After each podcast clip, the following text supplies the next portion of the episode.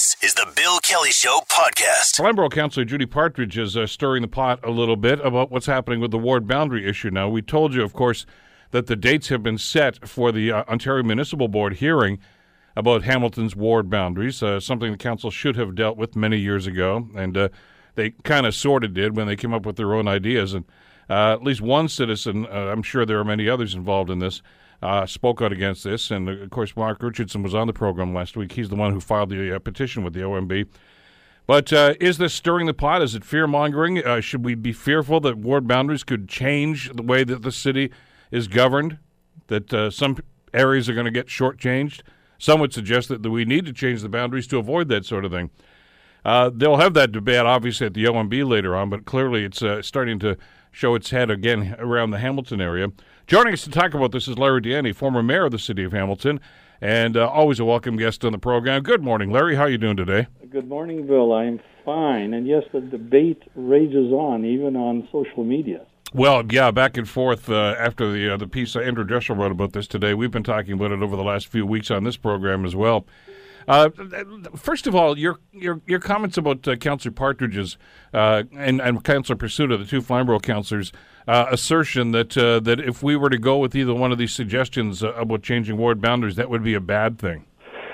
Well, so it would have implications, whether bad or good. Um, um, you know, is is something we can talk about. But certainly, this is an important topic. It's not being talked about. It's not really on the radar uh, of most Hamiltonians. People that I talk to, certainly when they mention municipal issues, mention other things other than ward boundary representation. It's a little bit of inside baseball for most people, but it does have significant uh, implications, or it can have significant implications, not only to how we are governed as a municipality, who represents us as a municipality, but also some tax implications around services, levels of service, and who pays for what. And so it's something that we really need to pay attention to and connect those dots uh, in order to have a meaningful debate. And right now, I don't think uh, there has been one. Well, let's talk about some of the implications, or uh, and some would suggest, Larry, perceived implications. Mm-hmm. Yeah, yeah, perceived implications as well, because I've, I've always maintained, quite frankly, that how you're elected, um, that is, you know, the ward system that elects councillors, and what your responsibilities are as a councillor are two different things. And the last thing you want to do is cement in people's minds that those who elect you are your only responsibility as a councillor.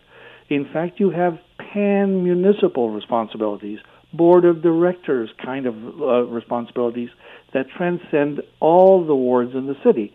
And so to make, um, uh, you know, a, a case and the only case for the representation of the people who elect you to the table, um, I think gives short shrift to the larger purpose that councillors should have. All right, and and that's an argument that we heard uh, post or pre-amalgamation, really, and even during the process. And of course, you know, we kicked this around as a city council for a number of years, and then finally the government came in and imposed regional government and, and the amalgamated city. I mean, so Hamilton is twice blessed or twice cursed, I guess, depending on your point of view when it comes to how the province has dealt with us. But but when are we going to get over this us versus them idea between the suburbs and, and the inner city?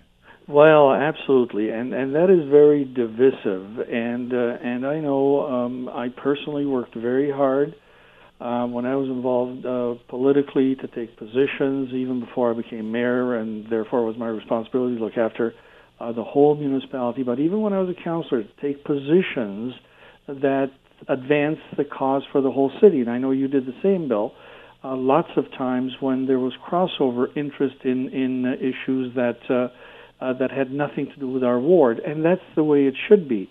Uh, and and unfortunately, by stoking these fires right now, these flames right now, uh, is is reviving. I fear, and Councillor Partridge made that point in the in the paper this morning, as did Councillor Pasuta. It may be reviving what people seem to think is a dead issue, and that is the angst that uh, former municipalities uh, uh, felt when uh, when they were forced to amalgamate. Now, I happen to think that, that there's great blessings, and, and, and we can point to some real strengths uh, and, uh, and some real uh, good things happened as a result of amalgamation.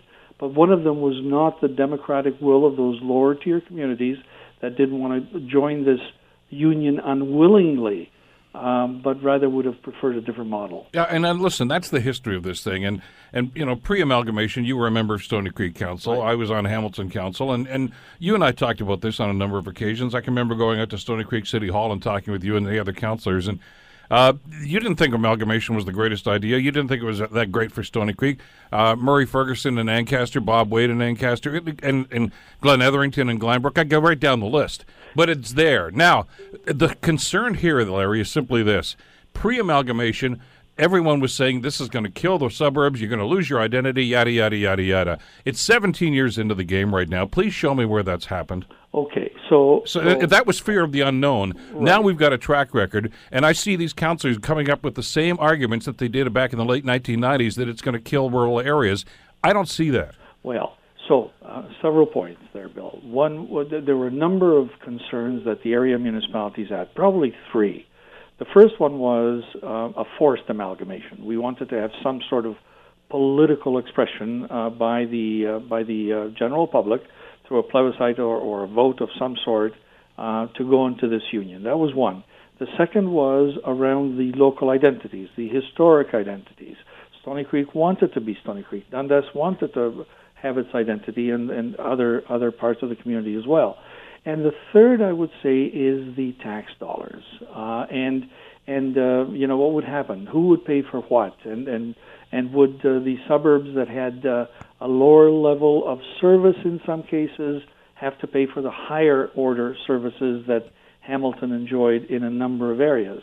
And so the, those three concerns were, I think, addressed by the way that the structure was put together.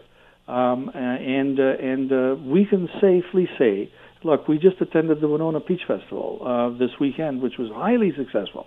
People there from all over the place uh, in the municipality. I saw people from Dundas, Flamborough, and, and beyond who were enjoying this. And this is Winona, part of Stoney Creek, and and the identity is there. I attended the Dundas Cactus Festival. The identity is there, and I would say that that that has maintained and will be maintained.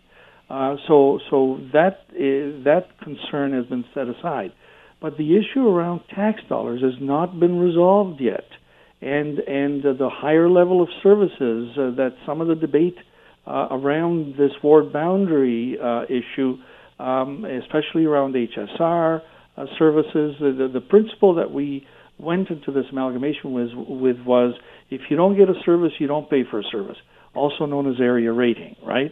And people have argued against that, and they've said no, HSR should be paid for by everybody, and then service uh, will increase. And and and that you know that's an argument and a debate that's worthy of having, but it'll have dramatic impact, just to cite one example, on how we are taxed in the municipality.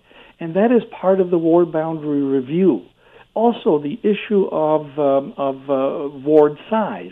You know, the province of Ontario is just proposing, is looking at a proposal to, to, to add two ridings, one in a largely francophone area, one in a largely indigenous, indigenous area with smaller population that will look after the community of interest represented by those two areas. Canada is replete with examples of how population is not the only driver of, of political structure and representative structure. Hamilton is no different. When you want to eliminate the rural area in Councillor Pasuta's ward entirely, as one of the proposals suggests, you're doing away with an important aspect of the community. And that is not fair to the rural community at all, who deserves to have a voice at the table. But uh, there you go again with the assertion that, well, you know what? If you don't do that, then nobody's going to have any idea about how rural uh, uh, municipalities should be governed. And that's just not true. You know that's not true. And, if you use that kind of rationale, Larry, then Councillor Pasuta and Councillor Partridge shouldn't be voting on urban issues because they don't have that sense of, of living in a city and in an inner city. At some point, you've got to go back to your initial point and simply say you get elected to govern the whole city. And, and stop being parochial about this. I mean, they're stirring the pot and they're revving up the same fears that we had here 20 years ago, and that's not going to bring this city together. This, you know, a couple of things that we have to determine. First and foremost, nobody's going to deamalgamate. All right, that's not happening. No government's going to go into Queens Park and say, okay, we're going to split this whole thing up. Not going to happen in our lifetime. The only way we're going to make this work is if we stop this fear mongering, and that's exactly what's going on here. Well, so you, you know, I, I do agree with you that that people can have uh, uh, can have a, a mind and an interest in rural issues, um, uh, even though they they may represent an urban setting. And I would hope that the other uh, way is true as well. If you represent a rural setting, you can also pay attention to to the urban uh, issues as well. However, it's not a question of, of people's intelligence, sensitivities, and uh, and demeanor when they're around the council table.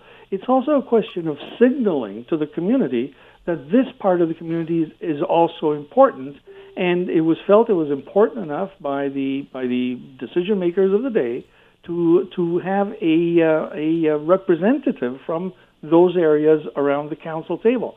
That is not a bad thing, Bill. It doesn't stoke fears uh, to say, you know, our voice counts as well. In fact, just the opposite is true. The moment that you wipe that away, the moment that you give it short shrift, you are exacerbating fears that may not be existing today as strongly as they did 20 years ago when we amalgamated. But but again, I, I find it more than ironic, by the way, that Councillor Partridge, who's uh, you know, leading the cause here. And, and she says she's not trying to stir fear. She says she just wants to get people engaged. We can talk about that in a second. But she's running in a, in a provincial riding in the next uh, provincial election that was newly created by ward division because of population. Uh, I mean, you know, you can't have your cake and eat it too. You either agree with the process or you don't. And Councillor Pasuta, if in fact this is going to be imposed upon them, is more than welcome to run in the newly created riding and and, and well, let the, the democratic process handle itself and see what's going to happen there. Uh, I mean, to suggest that there'll be no voice is based on the fact, and I, have heard this back in, in pre amalgamation times, I've heard it since amalgamation, Larry, is there's this assertion by a number of counselors, some of it stated, some of it know, is, is implied, is that if there's an imbalance, if there's more inner city counselors than, than rural counselors, then they're going to get screwed. And, and I just don't see that. I don't see that happening. I see a number of inner city counselors that are very, very adept at, at dealing with rural issues and vice versa. Uh, but so, so where's the basis for that kind of concern?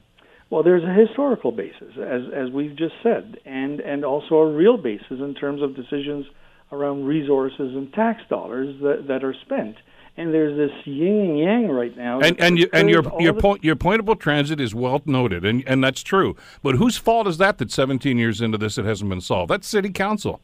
Well, absolutely, and council is doing um, its best to, to, to allocate dollars as wisely as as possible.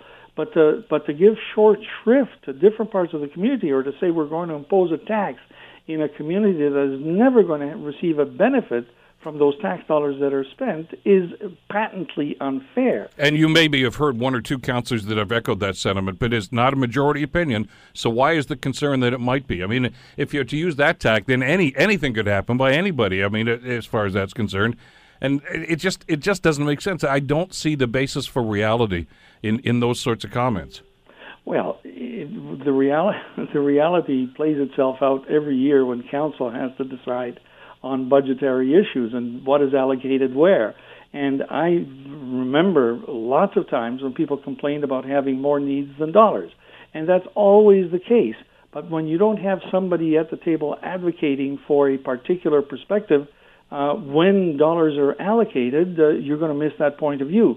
And so structurally, that's important to recognize but also it's the kind of message that we're giving as a city. If if we are truly a city, we have to represent all those various points of view, put them together around a table with everybody feeling that they they have a stake in all decisions that are made. That's extremely important as well. But not to even have the opportunity or to give even the opportunity of someone to be representing an area that, if you strictly go by population, is totally wiped out from the equation, I think you're going to create more problems than you're solving. In fact, this whole exercise can be said to be a solution looking for a problem.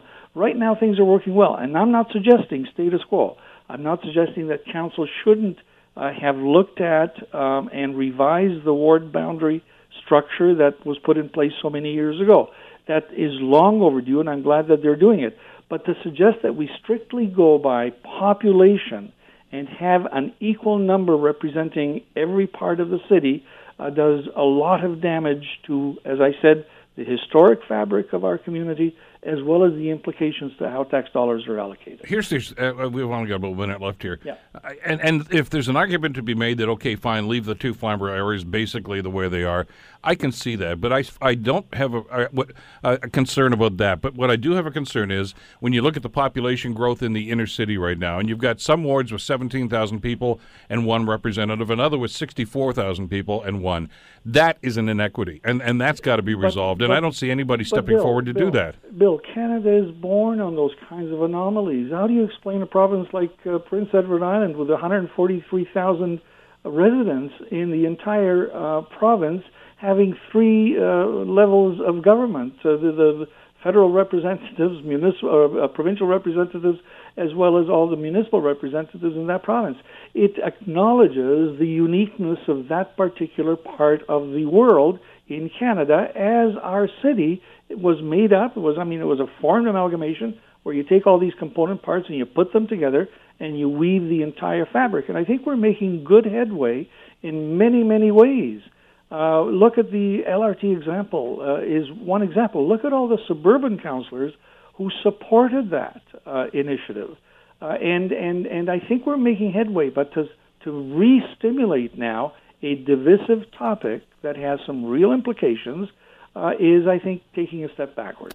Uh, lots more to talk about this in the days ahead. It's not until October that they do the OMB hearing. Larry, thanks as always for the time. Good to have you with us today. My pleasure. Former Hamilton Mayor Larry Di Ianni weighing in on uh, what could be happening with uh, the OMB hearing uh, with ward boundaries. We're going to continue this later on in the week.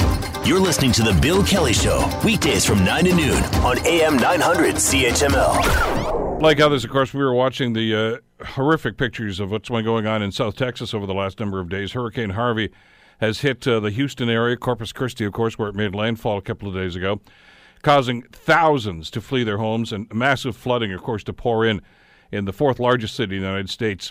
To get an idea about the damage and uh, the ramifications, we are pleased to welcome to the program Jaclyn Whittal, who is a meteorologist and storm chaser, in fact, uh, for the Weather Network. And she, of course, is down in the Houston area. Jaclyn, thank you so much for the time. It's great to have you with us this morning.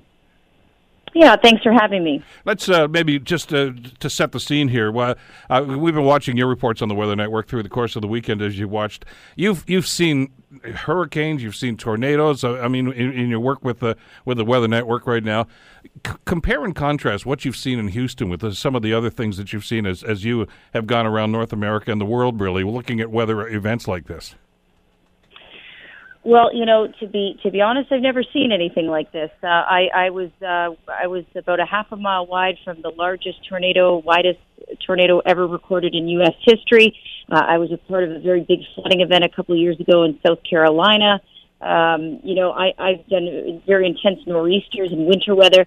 I've never seen anything like this, to be honest. Uh, this this hurricane, um, you know, made landfall as a Category Four, which of course broke the 12-year, uh, you know, U.S. landfall drought. We always knew that it would only take one to do this kind of devastation, and sure enough, that broke that, uh, you know, 12-year gap. And so that's one part of the story. But it made landfall as a Category Four storm and didn't move for 12 hours. It maintained that strength. It finally started to dissipate uh, we were with it every step of the way. And then still is a tropical storm and still contains uh, a lot of moisture, still some wind, and maybe even could go over the Gulf of Mexico again and make a second landfall as a potential tropical storm. So um, that being very unique to itself, the stalling nature of the storm, and then of course the just unbelievable amount of rainfall, uh, upwards to 35 inches or you know a meter of rainfall here in Houston, which is just uh, being referred to as Houston's Katrina event. So just astounding. The the damage from these things, as as you were talking about uh, pre uh, landfall, uh, is obviously you made the concern about the wind initially when it does make landfall like this, and, and there was enough a lot of damage that was done. But it's the it's the rain, it's the wind, and any any fatalities that are usually caused by hurricanes, as uh, we found out historically, Jaclyn, it's usually the water. It's people drowning. It's it's that at, at impact, and not so much the, the the the huge winds, which also, by the way, were a major factor as it hit landfall. Yeah, you bet. They were, um, you know, gusting over 200 kilometers an hour. Uh, actually, pardon me, sustained over 200 kilometers an hour, gusting beyond that. You're right. It is the water that is the number one killer when it comes to a hurricane, and that's usually because of storm surge. Um, storm surge is basically the winds around the circulation of the hurricane um, piling up the water along the coastal region. So when that, you know, hurricane, whether it's a Cat one, two, three, four, uh, or five, really, uh, that's you know one part of it being the winds, but it's that strength of the hurricane that piles that water up, and you get this wall of water that just takes over the coastal areas, and often um, can can take many lives just based on storm surge. I mean, that's what we saw in Katrina, and what that did was it, um, you know, filled up those levees so quickly, and of course the levees failed, and that's what uh, Katrina's story was. What was different about this was yeah, surge was a factor, but we didn't really hear. I think we heard of one fatality when when landfall happened. Uh, we're up to I think at least five right now, and most of that has been due to flooding. Uh, flash flooding is the number one killer in the United States over hurricanes and tornadoes. Uh, it's kind of shocking when you think of that, but that is the truth. And um, it's the rain that this one will be remembered by, and it's relentless. We still have um, an additional 15 to 25 inches of rain where we're stationed in Houston, so a lot more where this came from it's a different animal, isn't it? I mean, uh, we've watched, of course, uh, you and Mark with your storm chasing uh, as you're down in, in those areas, especially in some of the southern states, of course. And I still remember the one where uh, you guys were just, I guess you got to that small town just literally minutes after the, uh, the, the tornado struck, and, and you guys were just walking through the rubble and the devastation. Uh, but that's immediate, and, and and to a certain extent, you can kind of predict that okay, it's the season, and these things could develop but uh, but it, it comes at you in no time. This everybody had a lot of time. You knew this was happening. They had days to plan.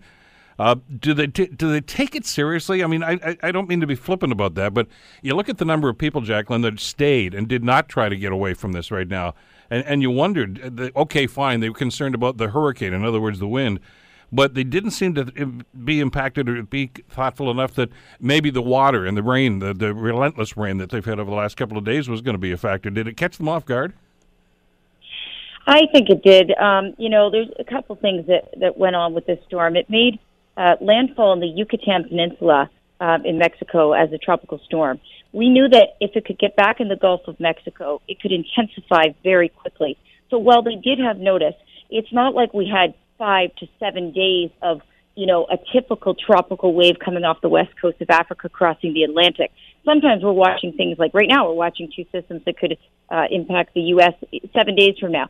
We're watching it. Most of those storms usually recurve, and, you know, everything's good. This came up quick because we literally only had probably a couple days for areas like Corpus Christi and you know Rockport and Port Lavaca and all these coastal areas. So I think a lot of people there evacuated, and I think everybody fared out pretty well from the storm. Obviously, a lot of damage, but every, everybody did okay that way. It's when it then went into Houston that it happened um, fast. We got you know 400 millimeters of rain just in one day yesterday, and the day before we also got an abundance of rain. The problem is there's six million people that live in Houston, and to all of a sudden say, okay, uh, we we better evacuate. Well, by this point, major highways are already closed because of the rapid rainfall that fell. So now you're asking six million people to get on the roads, and all the roads are closed. So where do they go? That could be a, a catastrophe too. So um, you know, a lot of a lot of criticism, a lot of praise depends on which way you want to look at it for what the right decision was for the mayor, for the governor um, here in Texas, because you know it's a, it's a tricky one. It happened so fast with this rainfall in, in Houston we can't really uh, uh, re- relate to this. I mean, you know, even up in Ancaster, I mean, we'll get flooding from time to time you get an inch or two of water and you think, oh my goodness, this is terrible. Uh, and some basements can be flooded, of course, when, when sewers back up. But to see the streets of Houston, and you know, the, you've shown some of this on the Weather Network, the before and after pictures of, of what Houston looked like a week ago and what it looks like this morning, it's it's mind boggling, isn't it? It's totally mind boggling. And by the way, you mentioned Ancaster, that's actually where I live. And um, you know, you're right. We can't get our heads around this. I I said on on TV this morning when I was doing some live television with the Weather Network. Imagine basically, you know, the city of Toronto or the city of Hamilton or or the entire GTA for that matter. Imagine them saying, "Okay, you can't go out on any roads I don't mean just one section of the QEW or one section of the 401, any major highways. You can't get out there. You have to stay in your home. And in some of these areas that are really close to the rising water along what's called the Buffalo Bayou, um, if you're there, we don't want you to go in your attic. We want you to go on top of your roof if you need to be rescued. This is the kind of dialogue that we're hearing down there. We we can't imagine what that would be like uh, to happen in the GTA. I, I just it's really you know I think we relate maybe more on a winter storm mm-hmm. level when we when we see major road closures in our area, and we can certainly get our head around that. But yeah, it's, it's very very different, and they are taking it seriously. To to to answer your question earlier, you said you know you know I, I know when I'm in the the Central Plains sometimes chasing tornadoes, there are so many tornado warnings all the time that people sometimes don't take them seriously, and you know it's like oh no the river always stops it or you know it goes around my town every time. And that always frustrates me because i well mother nature has no rules so you should take shelter. But here they are taking this very seriously. Uh, people are really coming together. You see the, the really beautiful side of people um, here in our hotel where we're staying um, you know we're running out of food uh, there's a lot of people taking shelter in the hotel i'm in in houston and the hotel is just doing such a fantastic job trying to make sure that not only people just have shelter but you know that we've got enough food and water to to get to everybody here. I saw someone in the um the store. There's a little store here in the hotel. Literally take a phone charger right off the shelf and said, "Just take it." To this one girl who had been rescued by boat an hour before. She had to get in touch with her father, who she didn't even know where he was. That kind of stuff really shows um, the strength and you know the uh, just the the beautiful, beautiful side of people in an event like this how does how does a city like Houston? Well, they can't plan for this, obviously, because as you say, uh, this is relentless what's happening right now. But how do they cope with this? Is there an emergency plan? I mean, you've shown us the pictures uh, through the weekend on your reports that. Uh, you know, basically, people in, in, in motorboats. I mean, uh, just going, as you say, almost from house to house, trying to get people off the roofs of their houses right now. Uh, is is there a, a, a, coordinated plan here to go into different neighborhoods that are affected by this and try to find people that are in need of help? You know, I really I couldn't speak to that. I don't know. Uh, I couldn't speak to an actual plan that's in place. But what I can tell you is that the National Guard is here. Um, the, the Red Cross is here. There's a lot of aid. Um, there's other rescue workers that have come over from Louisiana that did a lot of work in Katrina, um, and and everybody's just kind of coming together um, and, and doing what they can. There's plenty of shelters, so there's a lot of supplies coming in from out of state in some of these shelters, if they can get in. That that is. Mm. Um, some highways are still passable, but there's a lot of ramps that are closed, and yeah, I mean there there are highways that are operating. Like surprisingly, yesterday it was like, oh, this one's open, but you don't know how far you can get. You don't want to get caught. And the problem with flash flooding, and especially now that everything is so swollen, um, the reservoirs, the the tributaries and basins, and and this main throughway, as I mentioned, the Buffalo Bayou, that's an important uh, channel of water that goes right through Houston. The problem is, is that they're all way over uh, flood stage or getting to flood stage, major flood stage. If if the rain keeps going, you know, you, you can all of a sudden think, oh, this highway's good, I can get out, or I can head west here or that. But the fact is, is it can change very quickly if that water rises over the banks and all of a sudden floods. So that's how we lose life. That's how we have a a disaster unfolding because you don't know where the water will go next. What's the forecast? What's what's the status right now as uh, as you sit there in Houston? Another 25 inches of rain is possible, um, and we've already seen 35 inches. So, you know, a meter to a meter and a half by the time uh, this whole event is done. So, just unbelievable. Probably go down as the the worst U.S. flood in, in history of the U.S you know, but the, the, as we watch you know, the reporting here, any kind of a weather system, I mean, we're used to it here in Southern Ontario. That okay, yeah, it was a miserable day today, it was a crappy day, or a blizzard, or a snow, whatever it might be, or a rainstorm. But you know, as as you guys talk about highs and low pressures and and you know isobars and things moving, why is this thing sitting still the way it is for so long? That just seems rather abnormal. It is abnormal. A lot of uh, forecasters don't have uh, any sort of you know, precedented event that they could recall and say, oh, this was just like tropical storm, whoever. This is very unique. Um, you you mentioned the highs and the lows. If you think of a tropical cyclone as an area of low pressure, counterclockwise flow, uh, that's the that's the tropical cyclone. Then you've got two areas of high pressure on either side of it, which has the opposite flow. Um, basically, those areas of high pressure have kind of trapped it in this area. So we're looking for upper level winds uh, the jet stream, if you will, to take the storm and kick it out of the way. And usually that's what happens. Um, you know, we get a lot of rain in a hurricane, yeah, no question, but they don't generally stall like this. And Harvey actually has the potential to not only just stall and it continued to stall, but maybe even go back over the Gulf of Mexico and possibly re-intensify. I don't think it's going to re-intensify much beyond a tropical storm because what ended up happening, um, to talk about the, the meteorology a little bit, is when you've got a Cat 4, a really, really strong hurricane over the Gulf, it churns up the water. So it you're looking for to get a developing hurricane or a strengthening hurricane, you want warm water temperatures.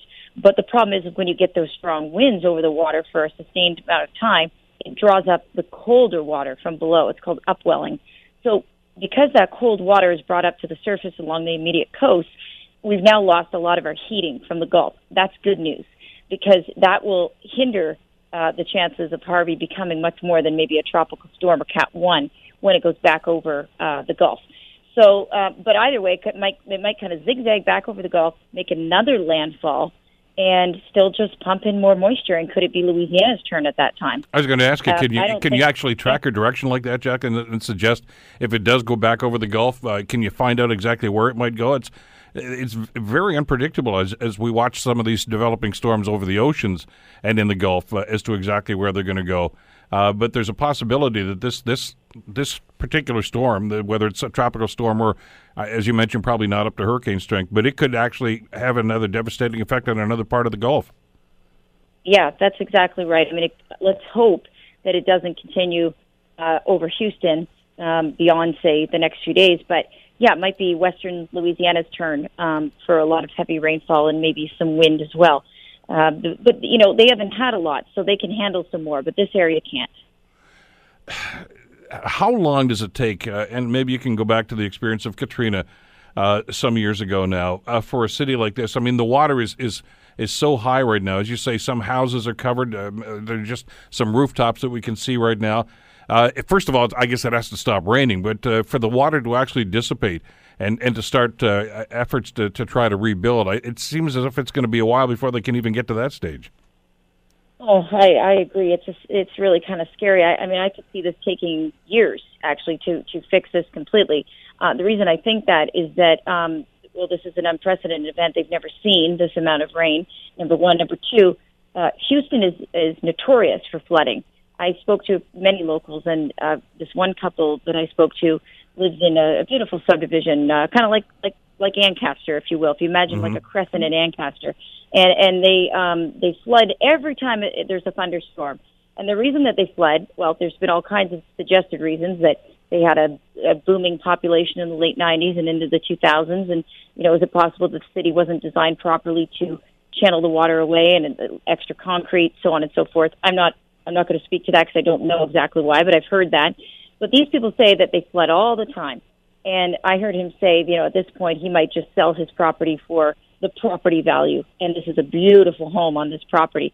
Uh, but he's sick and tired of it. And so, you know, he floods on a normal thunderstorm day. And, and so now with all this water, it's going to take a long time to get all this water out of here. And then, of course, to rebuild. But where he lives is right along that Buffalo Bayou that I keep mentioning. And why that's important is we've got two major reservoirs in the city of Houston. One is called the Addicks Reservoir, and the other one's called the Barker's Reservoir, and they're positioned really close uh, to each other. It's actually where our hotel is, and so that collects thunderstorm rain, tropical rain, any moisture in this area. Then they, it's a dam, so basically they release certain amounts of water throughout the month or you know the year mm-hmm. through this other um, sort of streamway that snakes through the city known as the Buffalo Bayou. The Buffalo Bayou then channels it all out to the Gulf of Mexico. Well, the Buffalo Bayou is at moderate flood stage right now um, at 28 feet. It's expected to crest that major flood stage today at 32 feet. Now let's go back to the reservoirs. They're also overshooting their banks. So even if they wanted to let out some controlled amounts of water, they're now compromising everybody upstream along the Buffalo Bayou. So this is going to take a long time to, I think, to get the water out, make sure this never happens again. I imagine a lot of the infrastructure's got to be affected by this amount of water. Oh, sure. Uh, the Buffalo Bayou is 100 feet deep. by 80 feet wide. It's at 97 feet, and you know, so it's it's just incredible. I I I, I don't know if I'll ever see something like this again in terms of a hurricane. I sure hope I don't. Well, again, I go back to the Ancaster example. I mean, we've got those stormwater retention ponds out in the Meadowlands in Ancaster, and I'm always amazed after heavy rainfall to see those flooded, but to see an entire city that seems to be on a floodplain.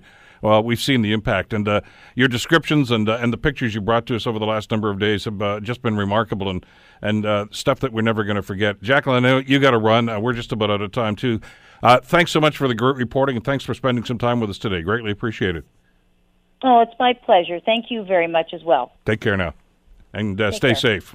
Jaclyn Whittal, meteorologist and storm chaser, of course, for the Weather Network. She's down in Houston as uh, Harvey continues to pelt that area, and we'll keep our eyes uh, glued to what's happening down there and keep you posted with any further developments. You're listening to The Bill Kelly Show, weekdays from 9 to noon on AM 900 CHML. Well, uh, Donald Trump has been tweeting again. Uh, when he gets the thumbs going, people seem to be paying attention to it. Uh, this time it's about the NAFTA deal uh, saying that Mexico and Canada are both being very difficult and we may have to terminate. Not the first time he said that, of course. That was part of the rant that he had at the rally uh, in Arizona uh, earlier last week. So, what kind of an impact does it have? Well, some uh, politicians on this side of the border have uh, responded to tweets from Trump uh, in the last little while. Tim Harper writes about a freelance writer and editor. His piece appears in the Toronto Star today, and Tim Harper appears right here on the Bill Kelly Show on 900 CHML. Good morning, Tim. How are you doing today? I'm very good, Bill. Good morning to you. Uh, great piece uh, today. Uh, uh you're right that the Trump tweets uh, is the cyber equivalent of a boss walking past the negotiating room, banging on a frying pan with a hammer and squeezing an air horn. Uh, you can't ignore it, can you, Tim? Or can you? Well, here's the problem. You have to if you're negotiating right now for Canada because um, otherwise it, it's a it's a distraction and uh, it's a pressure tactic, and maybe that's exactly what uh, he wants. But you know, when you're in the room, and I remind you and the listeners, these talks have just begun. Um, I think you just have to tune that out. And uh, I know he's he's the president. He's got the biggest bully pulpit in the world, and he certainly uses it. But I think you do have to uh, ignore it. But you make a, a, valid point that I don't hear too many people talking about here. This is not the first time that Trump has threatened to uh, tear up the deal or walk away or terminate NAFTA, uh, whatever w- wording he wants to use on this. Uh, even if he made that decision, easier said than done, isn't it? Well, it, it's typical of him. It's a, sort of a, a, bombastic uh, kind of threat, but it, he he alone cannot do this, and I think that's worth noting. Uh, he can trigger. Uh, he does have the the power to give notice or to trigger a clause uh, that means the U.S. will be out in six months. Uh, but that during those six months, the talks on renegotiation can continue, uh, and he can rescind his uh, his order at any time if if the talks are going well or if he's getting what he wants. There's also the question as to whether Congress would allow him to do this because ultimately, this is a congressional uh, decision in the U.S., and there is a, a law that was put on the books, I believe, in 1993, Bill, that actually enshrines NAFTA as a piece of legislation as, uh, as opposed to a, a standalone treaty. And you could have Congress uh, saying, "Well, this supersedes any presidential order." It's all it's all very murky, but it's not as simple as saying, uh, I, "That's it, I'm gone, we're out of it." Um, there are a, a number of uh, shoals he has to navigate before you get to that point. Uh, the Canadian negotiators are, are well aware of this, and it's another reason why I think you just have to tune this bombast out. The other element to this too is uh, we don't hear a whole lot, nor do we talk a whole lot on this side of the border about uh, the reaction that his NAFTA discussions and his NAFTA comments are getting in the states themselves. Uh, what's the number? I think it's about 38 or 39 of the 50 states, Tim, uh, rely heavily on, on trade with Mexico and mm-hmm. Canada for their economies. And we have to keep in mind, uh, I have to give the Trudeau government a lot of credit. While obviously they had uh, courted Trump in the White House before the uh, the NAFTA renegotiations, they did a heck of a lot of work dealing with um, American governors. You'll recall that uh, Trudeau made a very well received speech at a governor's uh, mm-hmm. uh, council. They have courted uh, mayors, and in fact have the support of mayors in Texas. Um, they have um, courted business. Uh, they've courted unions. They have done a massive outreach program in the U.S. Um, to try to remind Americans how much their um, wherewithal, their their well-being depends on this deal too. So, you know, while not ignoring uh, the White House, because you can't do that, uh, they certainly have the, the, the Canadian negotiating team and the Canadian cabinet and the Prime Minister have certainly not simply uh, dealt uh, with Trump exclusively. They have fanned out and they have done a very good job of building support and awareness in the U.S. Uh, at other political levels. The other element to this as well is uh, is the federal government, so, particularly here, uh, as you say, they, they just kind of smile and nod anytime anybody asks them about Trump's latest tirade, uh, whether it's of this one or the one from the other day. Uh, they don't want to get sucked into this. No, Chrystia Freeland's uh, spokesperson has got he's, he's got his finger on the uh, uh, on the button to send the, the same email response out every time Trump does this. As you as you pointed out, he he he went after NAFTA in the uh, the Arizona rally and uh, and again yesterday morning. I, I think what caused uh, attention here was the first time I think he typed in the word Canada. But I, I also think we should be aware that his um, his tirades against NAFTA, his rants against NAFTA, are are usually targeted to Mexico. Uh, yesterday, in this uh, you know usual Sunday morning tweet storm that we, we get used to from the president, um, the, the NAFTA deal um, um, tweet came right after another uh, another claim that he's going to build his border wall and somehow get Mexico to pay for it. So I think the two were intertwined. Uh, and that that kind of response, uh, and again, I guess we have to put this in context as well. And uh, you know, our, our, our, negotiating team, that, that being the Canadian negotiating team, uh, th- these are people that are known to to Lighthizer and others uh, sitting across the table from them. I mean, Chrystia Freeland had a a reputation uh, in in commerce long before she got into politics. I don't get the impression that she's going to get swayed or impacted by these sorts of comments. No, but you know, let's let's be honest. These are going to be tough talks. Um, you know, a dispute settlement mechanism uh, is is vital to this country and, and Mexico, and you know that could be a deal breaker. We don't really know uh, how much of the U.S. position is just um, and I'm not talking about the president here, but uh, the the trade uh, rep Lighthizer. I, I don't know how much of this can be uh, written off as pre-negotiating uh, rhetoric, and how much is actually being uh, put on the table behind closed doors. Uh, I don't think anybody's sure of that because, and they've also, you know, I think smartly put a communications blackout on on actually day-to-day talks. So, you know, at some point, Canada may have to walk away. I mean, that's a real possibility. We can we can ignore the bluster for now, but the bluster uh, is, is detached from what's actually going on at that table, and there may be a point where Canada has to walk away. And you know, we we obviously have to have a plan B. A plan B would be um, trading uh, with the U.S. without uh, the uh, the umbrella of NAFTA.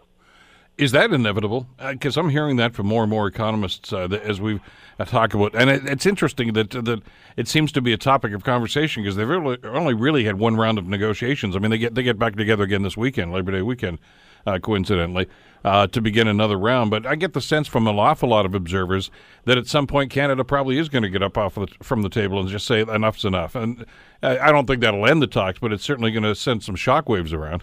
Well, it happened in the original talks. Yeah. If you recall, Simon Reisman got up and walked out, out and, and you know, as it turns out, it was a negotiating ploy, although the um, uh, the issues were real, and they did get a deal. So, look, I I would not be surprised if somebody gets up and walks away at some point between now and when they want to have this uh, wrapped up by uh, uh, the, before the Mexican uh, round of elections in 2018. By the way, it's a very tight uh, time frame too, which which I, I don't think is helpful.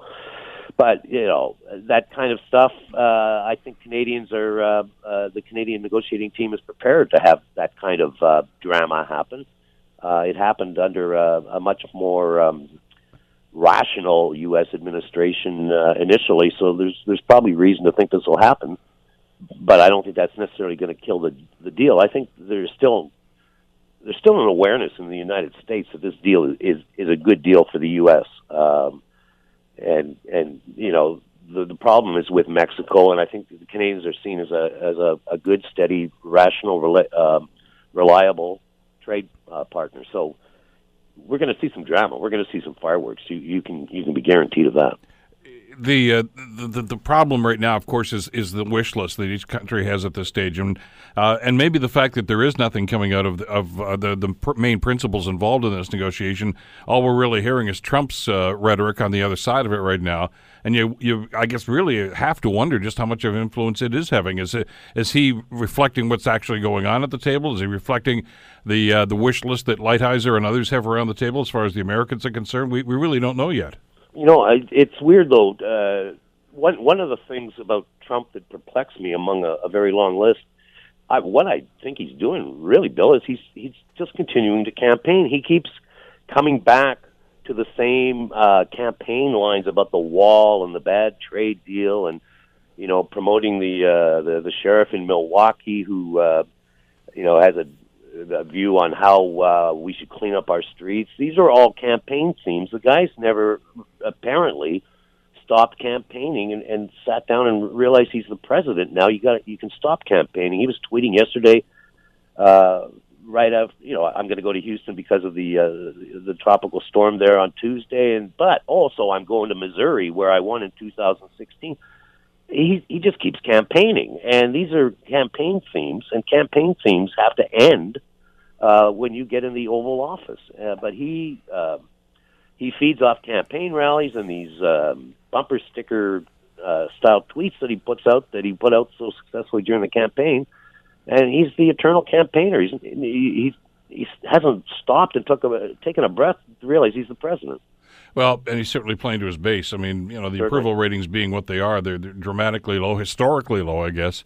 But uh, but that solid base that uh, that attend those rallies and wear those hats, I mean, they're they're with them no matter what. Yeah, I, there there is another thing at play though here. I, I don't know whether he feels tethered to uh, Republican policy in any way, shape, or form when it comes to trade. Uh, or the business community there. He, you know, he he had the big blow up with his manufacturing council. They all resigned before he, uh, after the uh, Charlottesville um, debacle. Um, he may he's he's rather untethered. He's rather free floating at this point, and um, that you know, besides the bluster, that might give um, a little bit of pause to Canadian negotiators. That you know, he probably has no compunction about towing any kind of party line when it comes to uh, free trading, uh, because Republicans are uh, free traders. But he's getting pushback. He's getting pushback from uh, Mitch McConnell, the uh, his his favorite uh, uh, bully uh, target of, of late, who had some things to say about trade and the need for free trade over the weekend.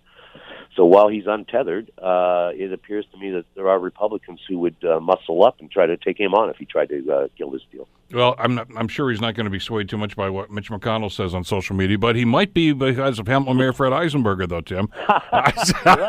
that that could have been a deal breaker right there. Uh, you and you talked about that in the piece today. Uh, uh, the mayor, of course, and, and, and Charlie Angus, who's uh, running for the leadership, or was anyway for the MP, uh, NDP uh, federally, both tweeted about that. so so we're hearing some voices in response. What do you think about that? Oh, I think uh, your mayor probably gave voice to uh, what uh, many, many Canadians were thinking. Although um, I, I hope he felt better after he tweeted that because I, I, I don't think it's going to have any impact. But good on him. Sometimes I guess you have to say what's on your mind. Uh, but uh, I'm watching. I haven't seen any Trump tweets uh, about Fred Eisenberger yet. But you know, let's wait. Maybe he, maybe he's going to go after him next. I wait for the rally in Missouri. Like I, the the mayor's tweet, uh, for those that didn't see it on Twitter, uh, says the only thing that needs to be terminated is your presidency. Save yourself and your country. Resign, and you will be popular everywhere. Uh, that's from uh, at Fred Eisenberger to uh, to Donald Trump. Charlie Angus was, uh, as you mentioned, a little more literary about it, though. I mean, he, uh, drawing on the Bard, I guess, for well, paraphrasing him anyway. Yeah, uh, but Charlie moderated his position later in the day. There was an NDP leadership debate, and then he was back to um, you know ignore this. We need a a government that stays focused. But uh, in the heat of the moment, sure, Charlie uh, Charlie got rather lyrical. Um, you know, this, this really at the uh, end of the day doesn't mean anything. And you know, I, regardless of how many millions of um, Twitter followers uh, the president has, you know, I, do sense one thing. There, there seems to be more and more of a shrug uh, over some of his more outlandish uh, uh, tweets, unless, of course, he's you know tweeting us into a war with North Korea or he's tweeting government policy. But the the early morning rants, um, you know, they've lost their shock value. Well, pretty much, and and the the interesting phenomena here, and you touched on it a couple of minutes ago, is uh, there's that base, of course, that are going to love him no matter what he does, no matter what he says, because he's their guy. But uh, the Republican Party, uh, you know, that, that, basically, you know, put him in there. Uh, yes, there's a there's a lot of dissension there. There's a lot of people, the Mitch McConnells and others. Uh, John McCain comes to mind, but there's so many others in, in, in both the state and federal level right now that are getting a little tired of this guy's acting. You got to wonder where that's going to go.